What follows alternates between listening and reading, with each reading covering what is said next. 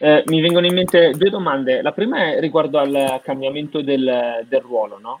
E, ehm, e, in particolare, come hai detto tu, cioè, fare il CEO di una startup quando sei da 0 a 15 dipendenti è completamente diverso che da 15 a 50 e poi successivamente per tutti gli step successivi.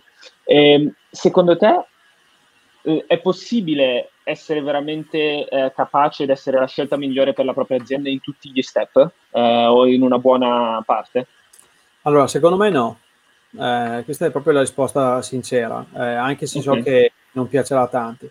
Eh, però ci sono dei modi per mitigare questa cosa qua, nel senso che quando entrano i fondi, i fondi hanno l'interesse che questa cosa qui vada benissimo e quindi cercheranno sempre di metterti sopra qualcuno, ok? E secondo me è un errore tendenzialmente questo.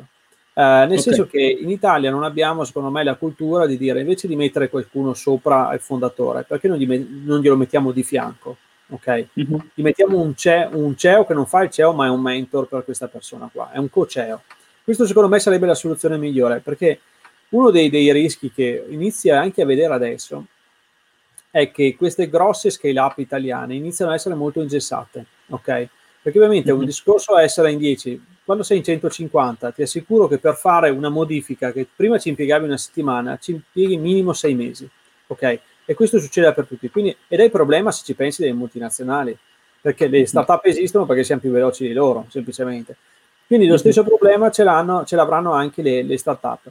Il punto è cercare di capire come mitigare questo rischio. E secondo me la mitigazione è non sostituendo, ma semplicemente mettendo vicino persone più adatte, persone che possono consigliare.